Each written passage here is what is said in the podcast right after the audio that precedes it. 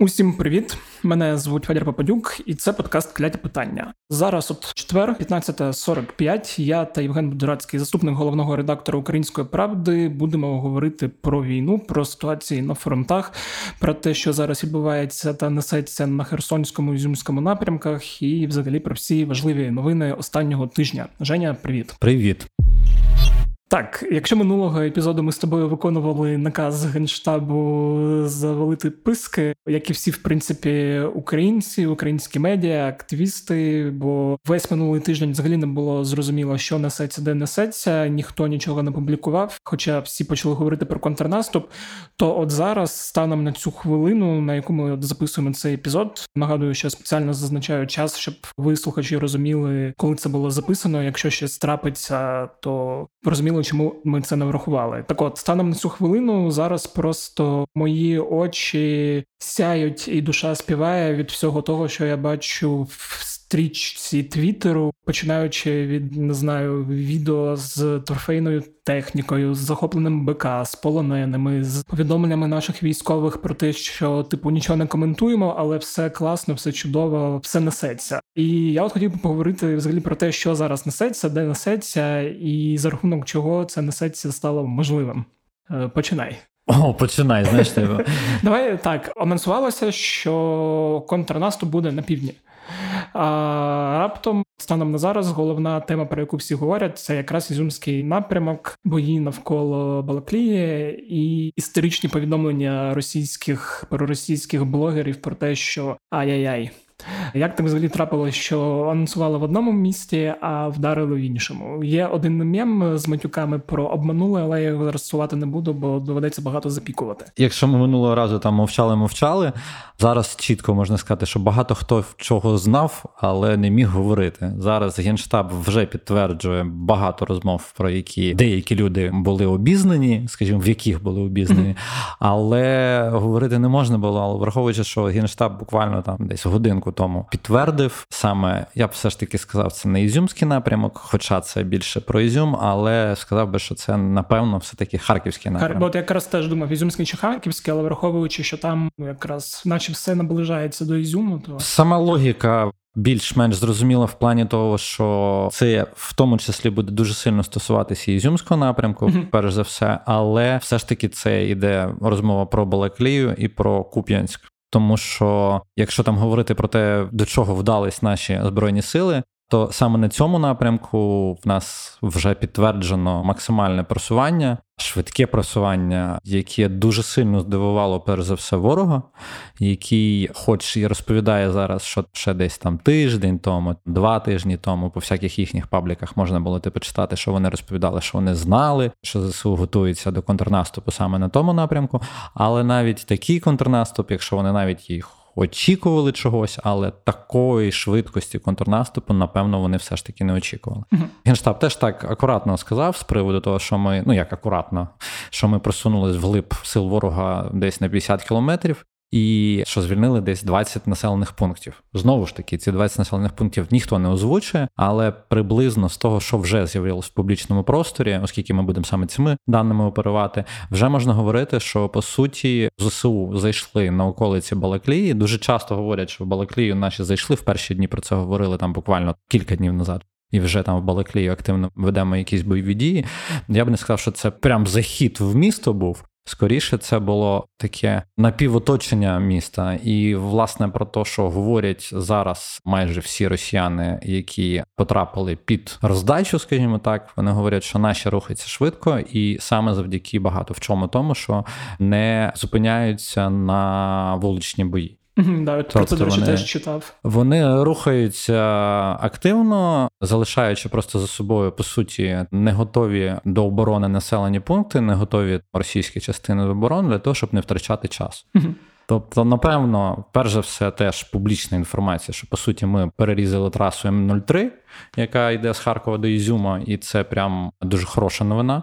З а одного поясни боку одразу логіку. Ну чому це хороша новина? Тобто, ми всі знаємо, що там в Ізюмі ще там з перших місяців війни його було захоплено. Це був важливий пункт населений для росіян, щоб розгорнути наступ, так розумію, на Слав'янськ. Ну, перш за все, на Слав'янськ, в тому то і річ, що Ізюм трошки знаходиться, як би так сказати, вище, та якщо вже брати там географічне положення, і з нього, вибачте на слові, але дуже легко насипати в той самий Слов'янський, і з нього набагато зручніше наступати. І от коли ми втратили Ізюм ще навесні, то це була велика проблема саме для того, щоб потім якимось чином відповідати саме на слов'янському напрямку. Коли ми заходимо їм по суті за спину, тобто ми йдемо північніше Ізюму. Я не думаю, що я комусь розкрив велику таємницю, що в ідеальному варіанті було б дуже непогано, якби ми все ж таки якимось чином мали ціль на Куп'янськ, і от якраз Куп'янськ є, напевно, тим населеним пунктом, навколо якого може завертітись якась велика карусель, буквально буквально там. Можливо, і зараз, можливо, в найближчі дні, можливо, в найближчі тижні. Побачимо, які плани в наших ЗСУ. Все залежить від них. Чому важливий Куп'янськ? Куп'янськ важливий, перш за все, тим, що це по суті дуже великий транспортний вузол, залізнодорожний, в тому числі для Ізюму і, взагалі, оцього південно-харківського, скажімо так, напрямку.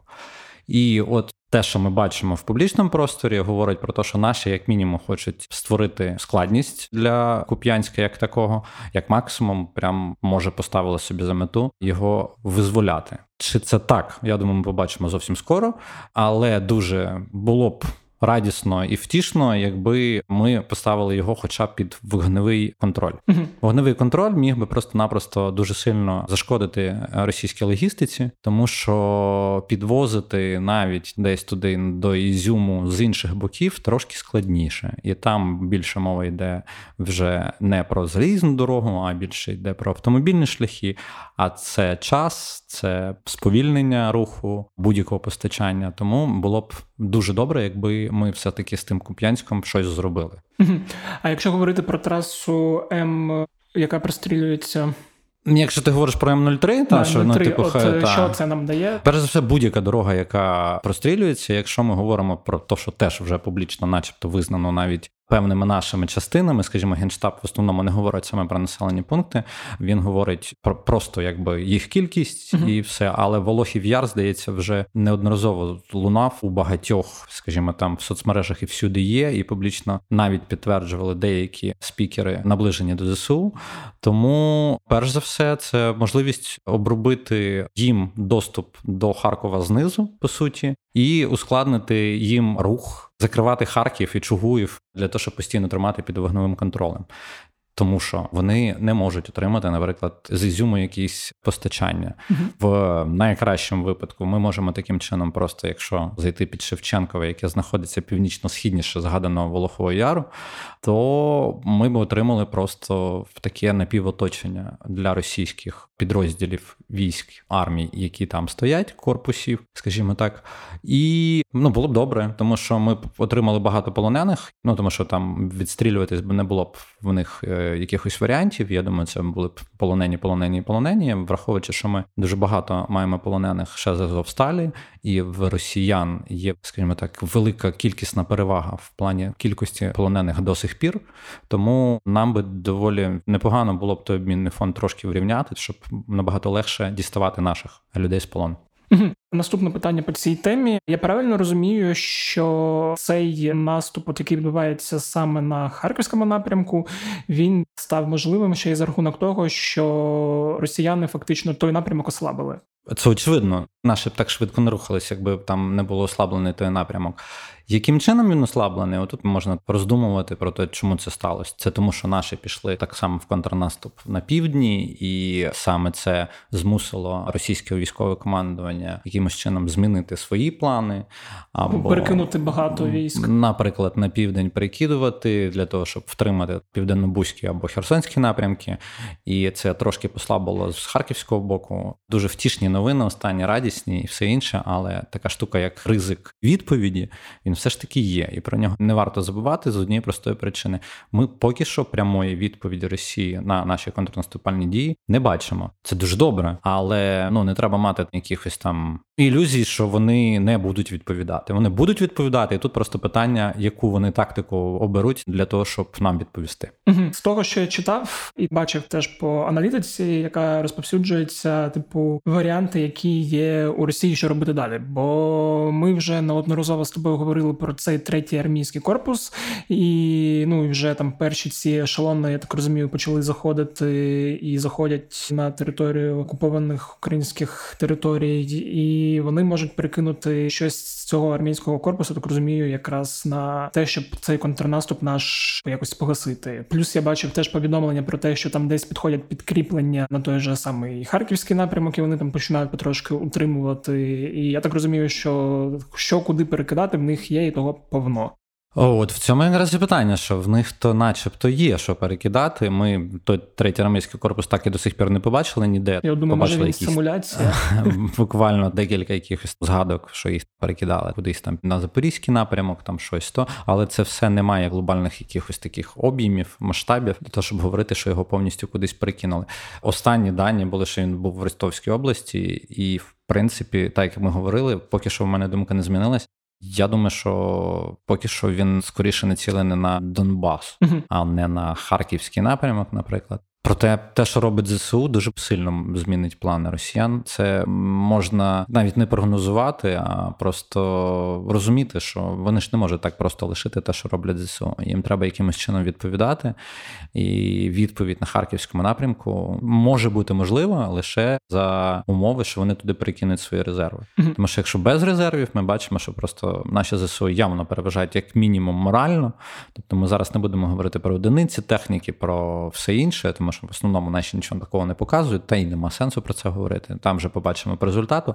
Але сама логіка того, коли в тебе відчутно крок за кроком втрачаються тобою раніше захоплені території, то говорити про високий дух і про мораль війська ну доволі складнувато. Тому я думаю, що зараз нас перш за все йде не тільки воєнна перевага саме моменту, а й моральна перевага, яка нам надає певні ще варіанти для дій. Які варіанти для дій поки що не буду говорити, тому що це буде тільки прогнозами. А від прогнозів нам все таки просили отриматись. А з другого боку, якщо чесно, то варіантів настільки багато зараз, що це просто як гадати на картах Таро. Треба просто розуміти, що які плани в наших ЗСУ, але я думаю, що вони їх покажуть своїми діями. Ми от якраз тиждень почекали і побачили навіть менше тижня, бо епізод був записаний в четвер, а понеслось вже з вівторка, здається. От прям так активно-активно різної інформації. Ну, це активно-активно вже почала долітати інформація. Mm-hmm. Понеслось то трошки раніше, але Я, долітати саме що саме долітати, що відбувається, е, фотографії, відео і все інше. І причому в нашому сегменті так само. Це для нас з тобою вічна проблема, що ми доволі багато бачимо в сегменті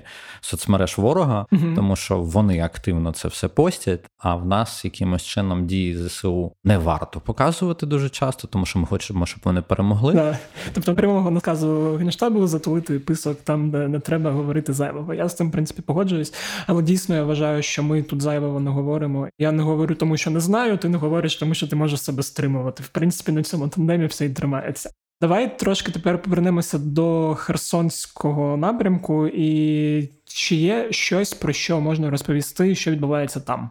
Якщо ми говоримо саме про Херсонський напрямок, то я б говорив би, напевно, все-таки не на Херсонський напрямок, а на той напрямок, про який говорить Генштаб. Тобто це Південнобузький напрямок, і от про нього можна, я думаю, трошки поговорити, тому що там теж цього тижня з'явилось вже, напевно, знамените фото над лікарнею звільнення Високопіллі, яке по суті, якби підтвердив і підтверджує кожного дня в зведеннях. Це, до речі, така штука, яку ви самі можете бачити по генштабу. Непрямі докази чогось. Тобто, якщо колись високопілля було захоплене, окуповане, і коли в генштабі. Не підтверджували високопілля доволі довгий час, але вже в зведеннях з'являлася така фраза, що ворог обстріляв високопілля, тобто наніс якийсь пошкодження інфраструктури, і коли високопілля потрапляло вже в наші зведення, це означає, що наші війська вже там були, uh-huh. і тобто ми це вважаємо як за втрату, а не розповідаємо про те, як окупована територія окупованої території була обстріляна. Бо uh-huh. це не ЗС, тут зовсім інша тактика. Тут вони по-своєму навряд чи будуть стріляти. Тут просто значить вони стріляють вже по тому, де стоять Збройні Сили України. Uh-huh. Тому, от, якщо говорити про південно-бузький напрямок, то там якраз іде історія про високопілля, Архангельське, це все поруч поруч недалеко знаходиться. І оте, про що ми говорили з тобою, теж дуже довго, і те, що люди часто запитують важливість напрямку Давидового броду, це от там в районі Давидового броду нам потрібно просто розширити плацдарм за річкою Інгулець. Для того, щоб нас не заганяли постійно назад за річку, нам треба розширювати те, де ми знаходимось.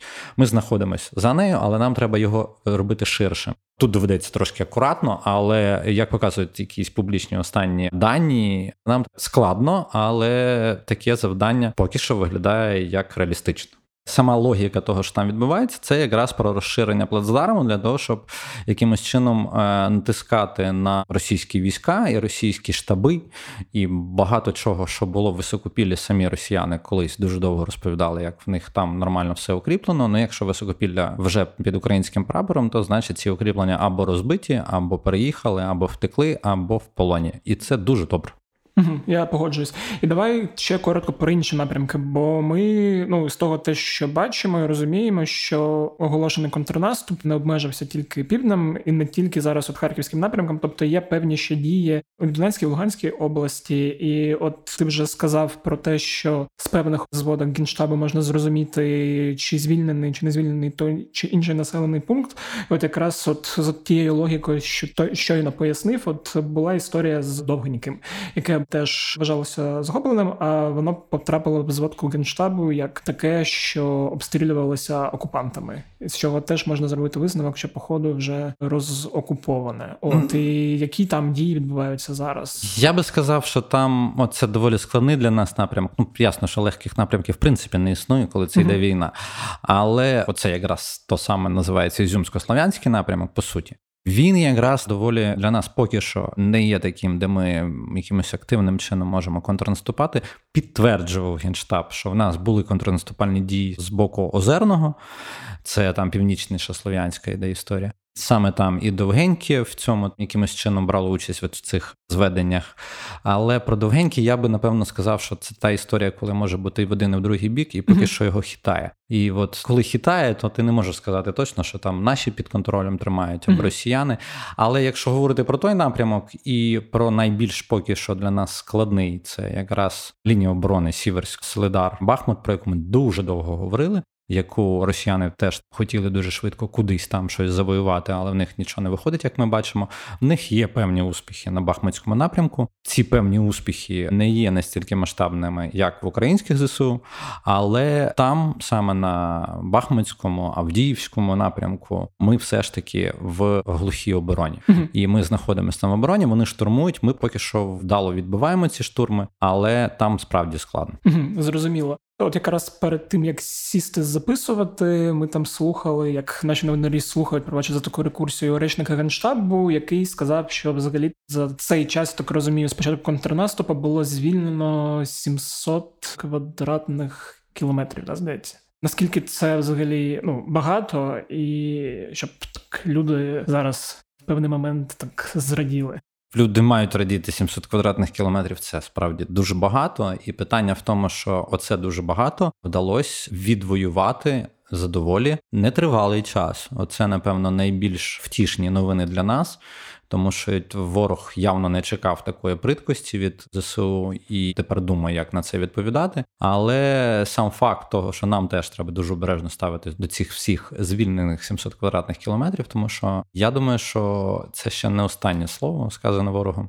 З одного боку, якщо вже генштаб почав говорити про те, що ми вже звільнили, то це говорить, що ми там вже кілька днів, як мінімум, стоїмо, займаємось фільтраційними якимись заходами. Фільтраційними підкреслюю, це не мається на увазі те, що роблять росіяни, тому що фільтрація воєнна з українського боку вона нічого не має спільного з якимись таборами чи чимось іншим. Це називається просто подивитись на предмет тих військових, які десь там можуть в цих населених пунктах бути російських, mm-hmm. і оце більше з цього боку фільтрації. Типу вдягти з-під цивільних. Це називається якби зачистка по факту. uh Ми вже зайшли, і тепер треба подивитись, хто тут лишився, і хто тут якимось чином не встиг втікти, і намагається якимось чином тут або пережити, або якось пролізти, переховатись і все інше. Бідні ті, по-перше, буряти, які будуть видавати себе за місцевих, а по-друге, люди з цим рязанським акцентом. Ні, які ну, по цьому казати, акценту, я думаю, там дуже швидко наші якимось чином вирахують цих бійців. Хоча, як ми бачили, наприклад, на Харківському напрямку там дуже багато в полон потрапило бійців так званої народної міліції, так званої ЛНР.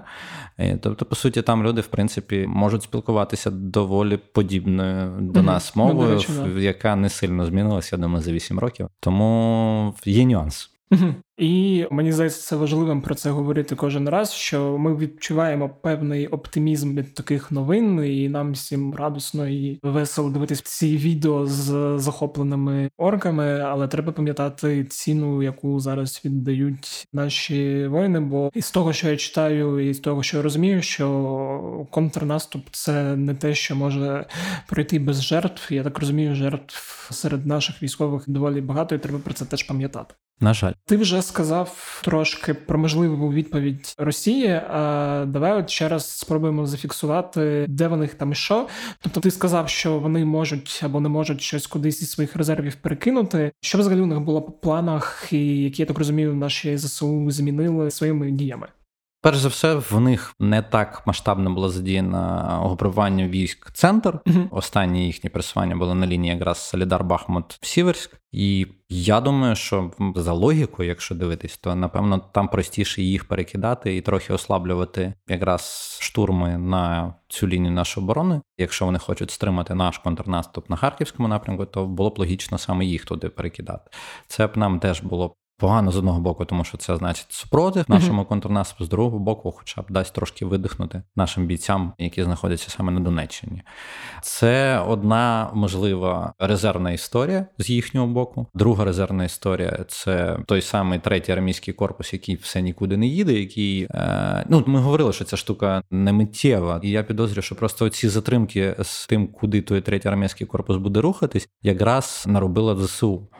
Тобто своїми діями вони трошки поламали плани того, куди той третій армійський корпус мав направлятись, і поки ми не бачимо активного руху його в Ростовській області спостерігають супутників, знімків і всього іншого. Ми бачимо, що вони там поки що стоять, сильно активно нікуди не рухаються, і лише за певними діями ми можемо сказати, що все-таки вони поки що, начебто, не ціли на Донбас, але ну ЗСУ їм наробило велику проблему в плані того, щоб порозкинути мозгами і щось думати. Ну, хай думають. Погоджуюся, але це прикольно в тому контексті. Ми теж про це колись говорили. Що якраз здається, почали говорити про це, коли от почалися там перші удари Хаймерсів, коли почалися перші повідомлення про можливий контрнаступ. Що ЗСУ фактично зараз прибирає ініціативу на себе, і тепер не ми змушені реагувати, як там якраз починаючи там з того моменту, коли окупантів вигнали там з Київської області. А от вже вони мають щось там собі думати, що робити, і що ми таке втнемо. І це мені здається дуже класно та оптимістично. Ну, ініціатива це штука доволі хороша. Головне, щоб треба дивитись, триматись в плані за те, що поки що ми бачимо, темп поки що не знижується, значить добре. Переходимо тоді до інших тем, і от другою темою, яку я хотів обговорити, це публікацію аналітичну, яка вийшла цього тижня у виданні Укрінформ, написана таким собі відомим в широких колах Валерієм Залужним. Я думаю, ви це прізвище чули. І фактично він та інший генерал е... пан Забродський. Пан Забродський, да, менш відомий. Ні, достатньо відомий насправді нині депутат, скажімо так, але більш-менш відомий. Я нічого не бачив до цього. Тобто, це така велика перша стаття аналітика від залужного з початку війни. Давай поговоримо про те, що там написано, і які важливі моменти, на які там слід звернути увагу, які про щось можуть говорити. Е, я так розумію, один з них, от про який можна сказати одразу, що фактично залужний публічно заявив про те, що удар е, по аеропорту в Саках під Новофедорівкою був нанесений якраз збройними силами України ще й ракетою бабахнули. Там написано слово комбінований наступ, але ракети там згадуються. Тобто, в принципі, це фактичне визнання, що ракетний удар там теж був. Я так розумію, комбінованість дій була, яка зовсім жодним чином не умаляє ту історію, яка ходила постійно навіть в наших ЗСУ і в Генштабі, так коридорами про ДРГ. Ну, цю версію зовсім скажімо так, не виключає. Вони скоріше її поєднує. Та? Тобто, що це була не просто там операція зсередини, там якимось чином підірвали, а зробили це комбінованими штуками, тобто з кількох можливих напрямків. Тобто, можливо, і зсередини, можливо, і зовні, але зовні ракетами точно підтверджено.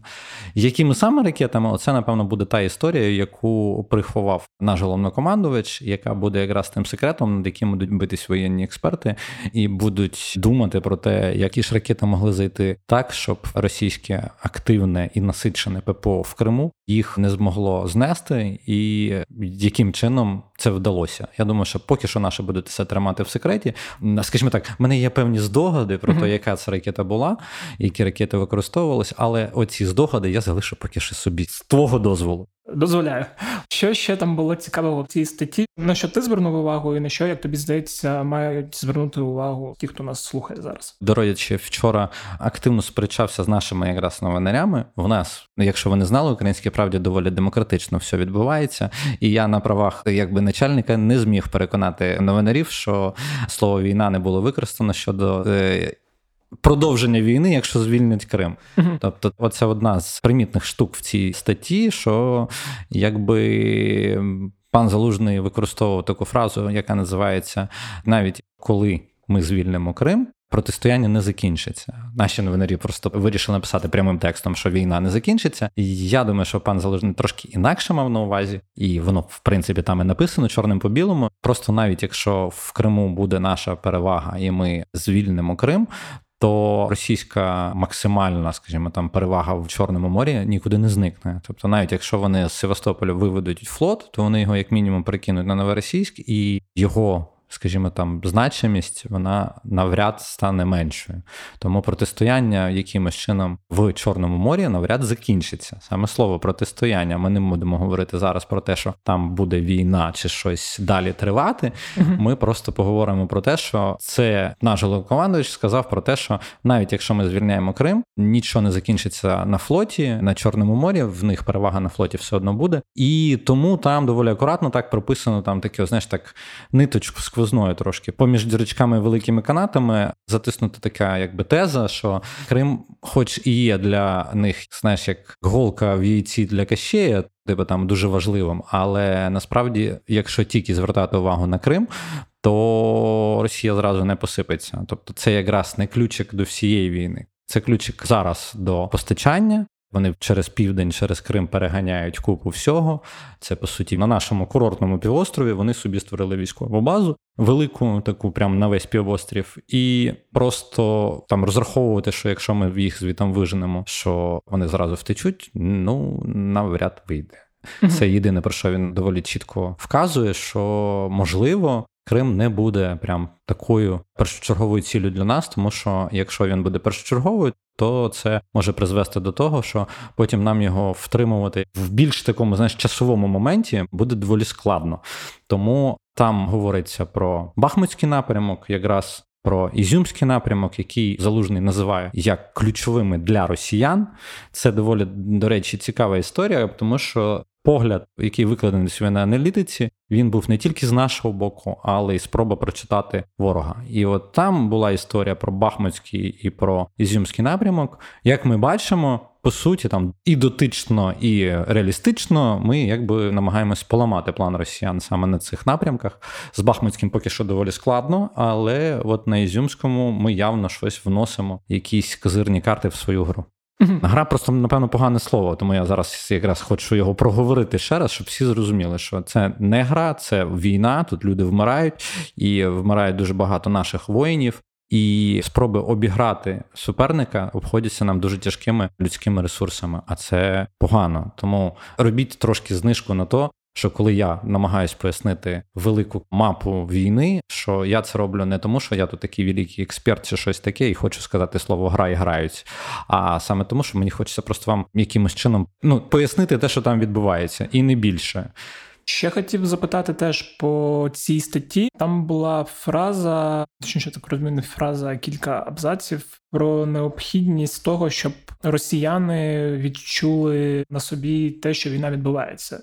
Там от якраз здається після Цього речення про Крим, і там він писав, що є велика проблема, що якщо Росія зараз може своїми ракетами будь-куди поцілити там, не знаю, від Ужгорода до Харкова, і для них це не є великою проблемою.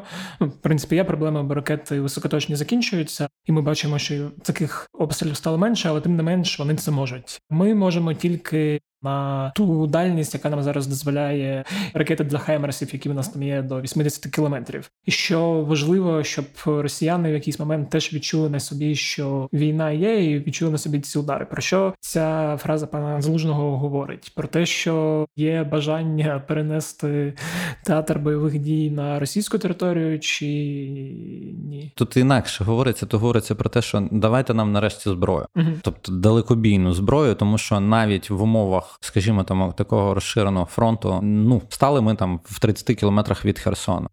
Ворог за Дніпром стоїть, отримує якісь свої склади і щось інше, і все одно якимось чином складно через пантони, але все одно якимось чином допомагає своїм військам, постачає їх. uh А ми туди ввалити не можемо з причини того, що там, наприклад, якщо вони трошки відтягнули далі, ми не дістаємо. По суті, це просто таке, якби там навіть не поміж строк, там навіть прямим текстом написано, що нам потрібно ракети, боєприпаси, артилерійські системи, далекобійні, засоби РЕП і все інше. В принципі, там доволі чітко це прописано. Типу, що давайте, хлопці, вже перестаньте боятися і давайте нам зброю, якщо ви хочете справді, щоб ця війна закінчилась нашою перемогою а не от це от. Ну тобто, це все прям потребує великої консолідації цих країн-партнерів. І це, до речі, ми з тобою розмовляємо в той момент, коли там на Рамштайні щось да. довирішують. І я думаю, що в наступному епізоді ми якраз поговоримо про те, що ж там на Рамштайні вирішили. А ви, напевно, вже, якщо в новинах будете читати, будете навіть бачити. Ну, ми будемо тоді вже в наступного разу просто пояснювати, що це все означає. uh То, що нам вирішать на Рамштайні. Я не хочу таких оптимістичних штук говорити, як нам дадуть, дадуть, дадуть. Ну, давайте побачимо що буде. Бо з того, що я читав і слухав, взагалі є історія, що те, що можуть давати, може закінчуватися через те, що ми відстрілюємо швидше, ніж воно там виробляється.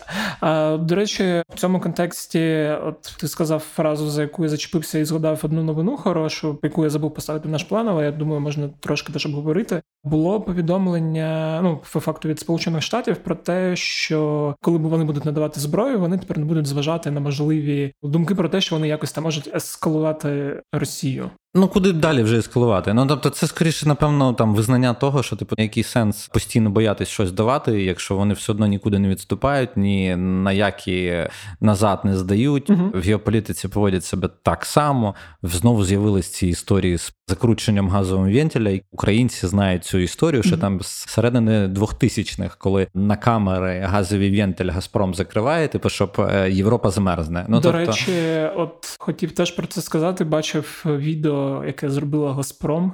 Я не знаю, бачив ти його чи ні. Бачив, бачив. Про цю зиму. І ну, не знаю, я не дивився, чи розійшлося воно в європейських ЗМІ, але мені здається, що це було б дуже важливо, щоб вони розуміли, з ким вони мають справу. Бо коли найбільший їхній постачальник газу випускає відео, де Європа покривається льодом.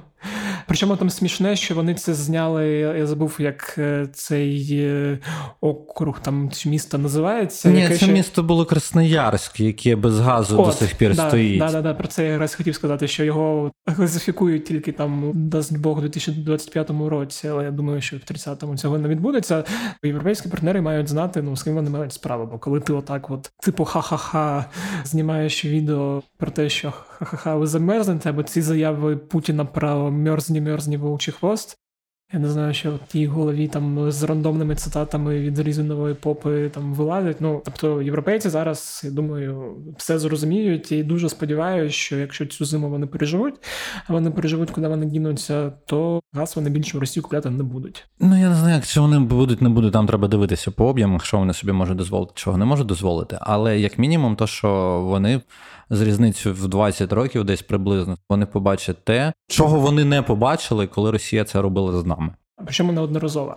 Окей, трошки відволіклись. Давай от якраз теж про Рамштайн поговоримо. В принципі, великі ну наслідки, я так розумію, ми дізнаємося там або сьогодні ввечері, або вже завтра. А зараз все одно є певні речі, які відомі, які вже були опубліковані в стрічці української правди. Чи є там щось, що нам дадуть цікавого, і що саме? Я сподіваюся, що нам нарешті дадуть щось далекобійне. Uh-huh. Але це знову ж таки, це ж сподівання. Ми з тобою могли би проговорити про те, що ми зараз вже бачимо, що нам раніше давали. Uh-huh. От я б на цьому зупинився. Просто не хочеться вангувати і грати в якихось мальфарів uh-huh. і розповідати, що нам дадуть, Бо... враховуючи, що навіть цей епізод вийде тоді, коли вже все буде дано. Ага, окей. Ну як мінімум, озвучено наміри про передачу. Тоді не будемо лесями українками і без надії сподіватись. Давай тоді поговоримо про ескалібури, які вже сказали, що точно дадуть.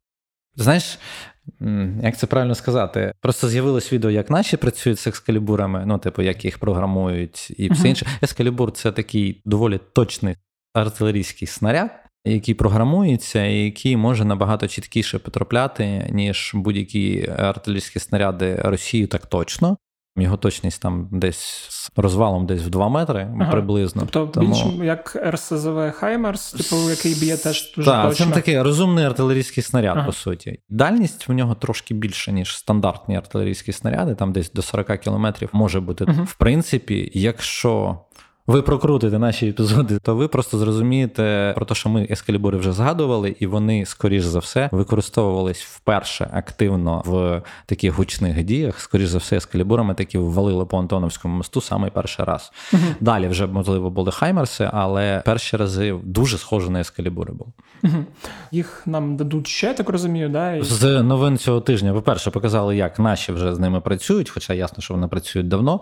По-друге, озвучили, що їм нам дадуть. А по-третє, ще й західні видання знайшли в американському бюджеті збільшення суми, які передбачені саме на ескалібури для України, як мінімум в два рази. з чином всіх і вітаю. Прикольно. Я це тільки так можу це прокоментувати. Сподіваюся, що росіяни будуть раді, як вони раділи Хаймерсам, і теж будуть вибивати ці дерев'яні, не знаю, пенопластові макети і розповідати про 40-50. З чого, до речі, ескалібури випускаються? З артилерійських наших Там, типу, принципово з яких саме вони підлаштовуються під певні артилерійські установки, uh але ну вони є в нас, тому ми можемо собі дозволити ними пострілювати.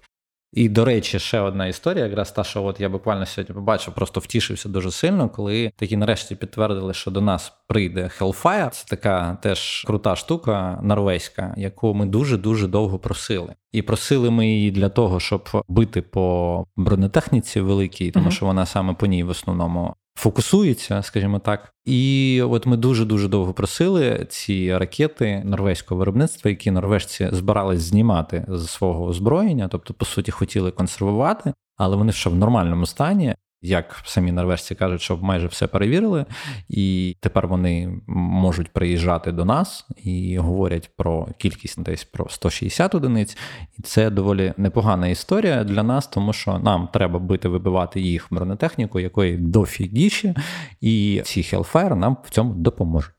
Окей, ми говоримо про те, що ми зараз отримуємо від наших партнерів. а Я би хотів би поговорити про те, що Росія отримує від своїх партнерів суперсучасних технологічно розвитих країн, які на століття опережають от те, що зараз відбувається там в Сполучених Штатах і в інших модернових країнах. Я про Північну Корею і про новину, що Росія хоче отримати від них певну кількість снарядів. Про це написали, здається, New York Times чи Washington Post, ну хтось з поважних американських видань з посиланням на свої джерела там у всяких військових урядових структурах. І вже я бачив заяви росіян про те, що це американське ІПСО. Але як ти гадаєш, що взагалі можлива така історія, що у росіян чогось там не вистачає, що вони змушені просити щось у більш розвинутих країн? Враховуючи, що в них із партнерів там активно саме в цій війні, типу, як мінімум, ідуть на контакт тільки Північна Корея і Іран. То діла в них зовсім худо саме в плані. Ще можна поговорити про Угорщину, яка в нас тут під боком. Але... Ой, Угорщина це окрема тема. Я думаю, да, що да, ти да, з європейцями з нашою європейською правдою якось сядете і поговорите. Особливо після цих е, зніміть санкцій з Алішера Усманова і після цих історій про підручники, де українці там не дуже. А давай в угорців залишимо, mm-hmm. а поговоримо про Північну Корею. Ну знаєш, я не думаю, що це справа в якомусь там ІПСО, як кажуть росіяни. Але я і з другого боку теж не хотів би сильно оптимістичним бути в тому, що вони звернулись до північної Кореї за снарядами, тому що у них вони закінчуються. Вони просто можуть, скажімо, створювати оперативний резерв який uh-huh. їм потрібен, і Північна Корея для цього може їм допомогти. Тобто я не думаю, що у них снаряди закінчуються. Я знову ж таки з минулого разу ми проговорювали це по темі однієї там статті в інсайдері, здається, в якій про це говорили і стверджували, що в них там щось закінчиться. Воно скоріше більше підтверджує то, про що я казав, що воно не закінчиться, тому що в них може бути розв'язані руки, маючи партнерів, в яких є оперативні резерви. Це скоріше про це, якщо це справді є, побачимо доволі скоро. Я не думаю, що я зараз сильно розкрию якусь на військову таємницю. Думаю, що е, багатьох наших людей є знайомі родичі, які десь воюють і теж можуть щось показати. Ми вже бачили на фронті в Україні, наприклад, іранські снаряди.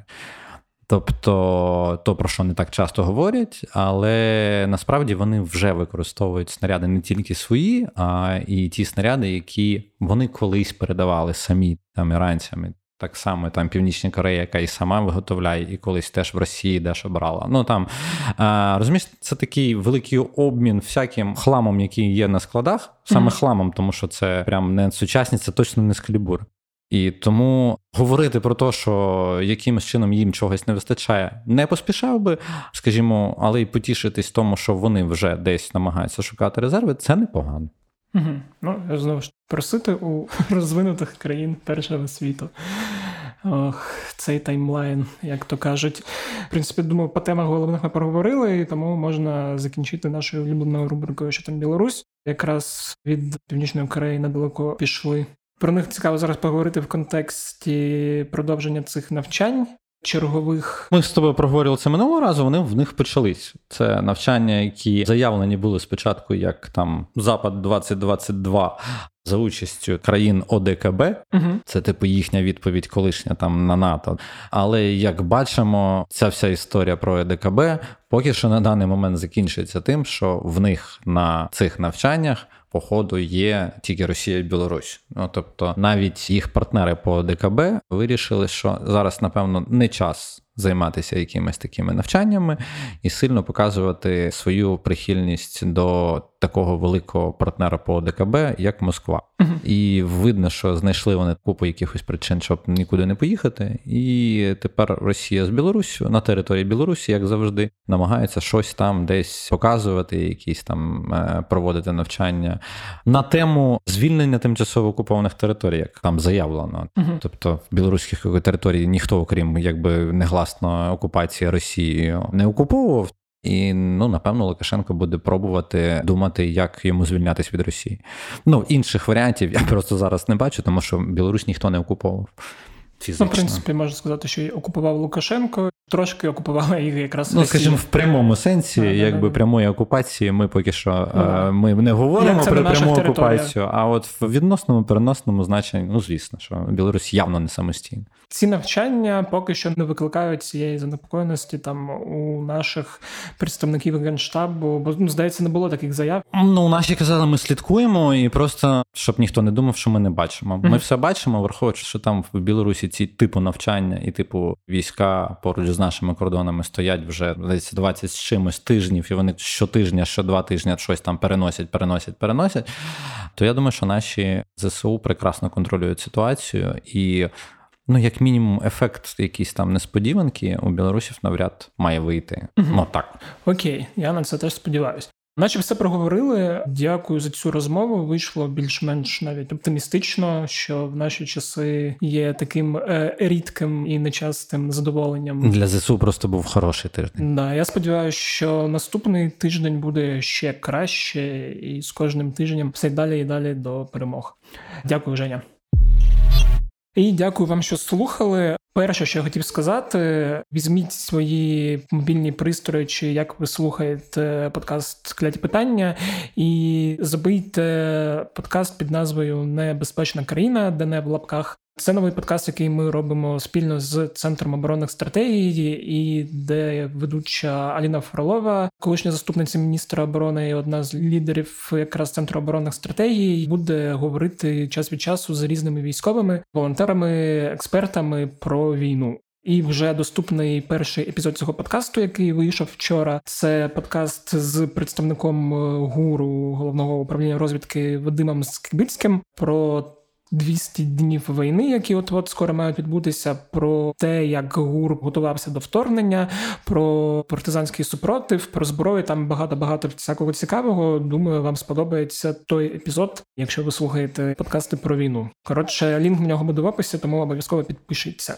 Також, якщо вам сподобався цей епізод, то нагадую і буду вам вдячний, якщо ви будете його шерити по соцмережах і розповідати друзям, щоб вони його слухали. Це дуже допомагає і збільшує кількість прослуховувань. Також буду вдячний, якщо ви поставите подкасту оціночку в Apple Podcasts і напишете якийсь приємний коментар. Та якщо залишите оціночку на Spotify. там таке теж можна робити. І нагадую, що Spotify нарешті можна слухати подкасти. Подкаст «Кляті питання доступний де завгодно на всіх платформах. Також ви знайдете подкаст «Кляті питання на сайті Української правди в розділі подкасти, як і всі інші подкасти, в тому числі безпечну країну. На цьому все з вами був Федя Попадюк. Почуємося вже скоро і гарного вам тижня.